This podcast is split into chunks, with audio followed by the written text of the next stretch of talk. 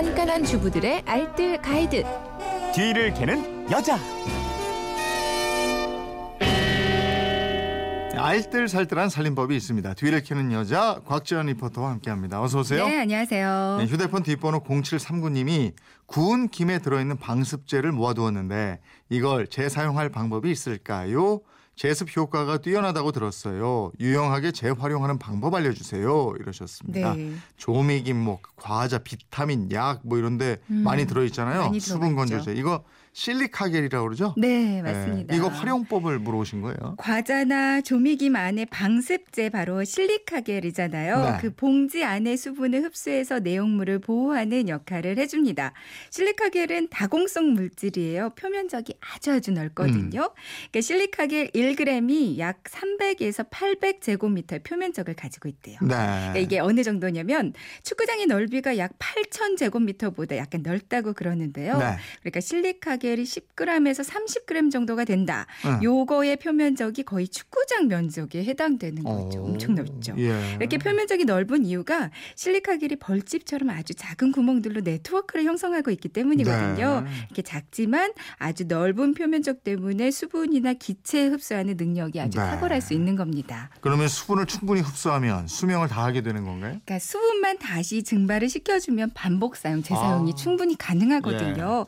150도 정도의 오븐에 넣어주거나 음. 아니면 전자레인지 한번 돌려주면 되거든요. 네. 이 과자나 긴 봉지 안에 들어간 실리카겔은 여기에 기름기가 조금 묻어 있는 경우가 음. 많이 있어요. 이럴 때는 봉지를 죄다 다 뜯어서 접시에 담아서 이제 전자레인지에 3, 40초 정도 돌려주시면 됩니다. 네. 전자레인지에 돌리고 나서 한두 시간 정도는 실내에서 한 번 더 말려주는 게 좋고요. 음, 수분 흡수 정도를 파악하는 방법이 또 있나요? 원래 실리카겔이요. 그 무색의 투명한 알갱이기 때문에 수분 흡수 정도를 파악하기가 좀 어려웠다고 네. 그래요. 그래서 고안된 방법이 그 안에 물 흡수 정도에 따라서 색이 달라지는 화합물, 염화 코발트를 조금 첨가했다고 하거든요. 네. 그러니까 예를 들어서 물이 와- 없는 완전히 건조된 상태에서는 파란색을, 물을 조금 흡수했으면 자주색, 물을 많이 흡수했으면 분홍색 이런 식으로 그 정도에 따라서 색이 변하게 되는데요. 음. 또 어떤 첨가물에 따라서는 수분을 흡수하면 노란색으로 변하는 것도 있습니다. 음. 이런 것들은 다시 가열하면 수분이 증발하면서 원래 색으로 변하게 되는데요.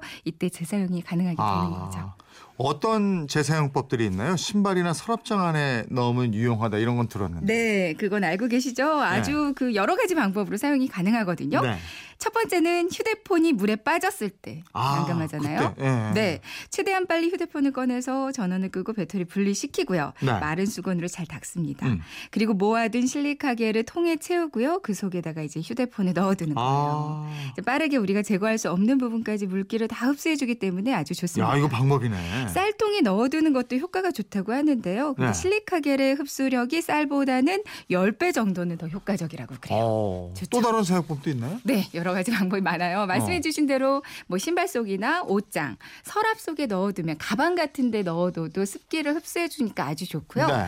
화장품 파우치 안에 넣는 것도 좋습니다. 아. 실리카겔을 두세 개 정도 넣고 다니면 화장품의 수명을 많이 늘릴 수가 있어요. 음. 또 우산 말릴 때 있잖아요. 우산을 쫙 펴서 말리는 것도 좋지만 공간이 좀 여의치 않거나 마를 때까지 기다릴 수 없다면 이때도 실리카겔이 좋거든요. 네. 물기를 한두 번만 탁탁 털어주고 우산을 접고요. 그 우산 천 위에 실리카겔 을몇개 올려놓으면 남은 물기를 빨리 없앨 수가 오, 있습니다. 이거 욕실에서도 유용하겠는데요? 네. 그러니까 욕실에 수건 보관하잖아요. 네. 근데 수건을 잘 말려서 보관을 했는데도 조금만 있으면 금방 축축한 느낌이 들어요. 네. 그러니까 수건을 계속 보관할 때 그 수건 사이사이에다가 실리카겔을 한두 개씩 넣어두는 거예요. 네. 그럼 수건을 쓸 때마다 이렇게 보송보송한 느낌이 들어서 아주 아. 좋습니다. 앨범 속에 사진들 많이 있잖아요. 네. 근데 이게 뭐 시간이 많이 지나면 좀 색도 바래고 음. 좀 축축한 느낌이 들기도 하고요. 이렇게 변색이 빠릅니다. 이렇게 사진들 보관할 때도요. 앨범의 페이지 곳곳에 껴 놓으면 그 사진이 변질되는 걸 많이 막아줄 수가 있고요. 네. 책장의 책들도 가끔 눅눅해지고 곰팡이도 피고 맞아요. 맞아요. 그리고 책벌레가 생기기도 하는데 네. 이게 다 흡- 수분 때문인 경우가 많이 있거든요. 음. 그러니까 책장 뒤쪽에 실리카겔을 넣어두거나 두꺼운 책 사이사이에 끼워두면 음. 종이가 눅눅해지거나 곰팡이 생길 걱정이 없어져요. 아 그러네. 그러니까 우리 음악 들을 때 쓰는 이어폰 있잖아요.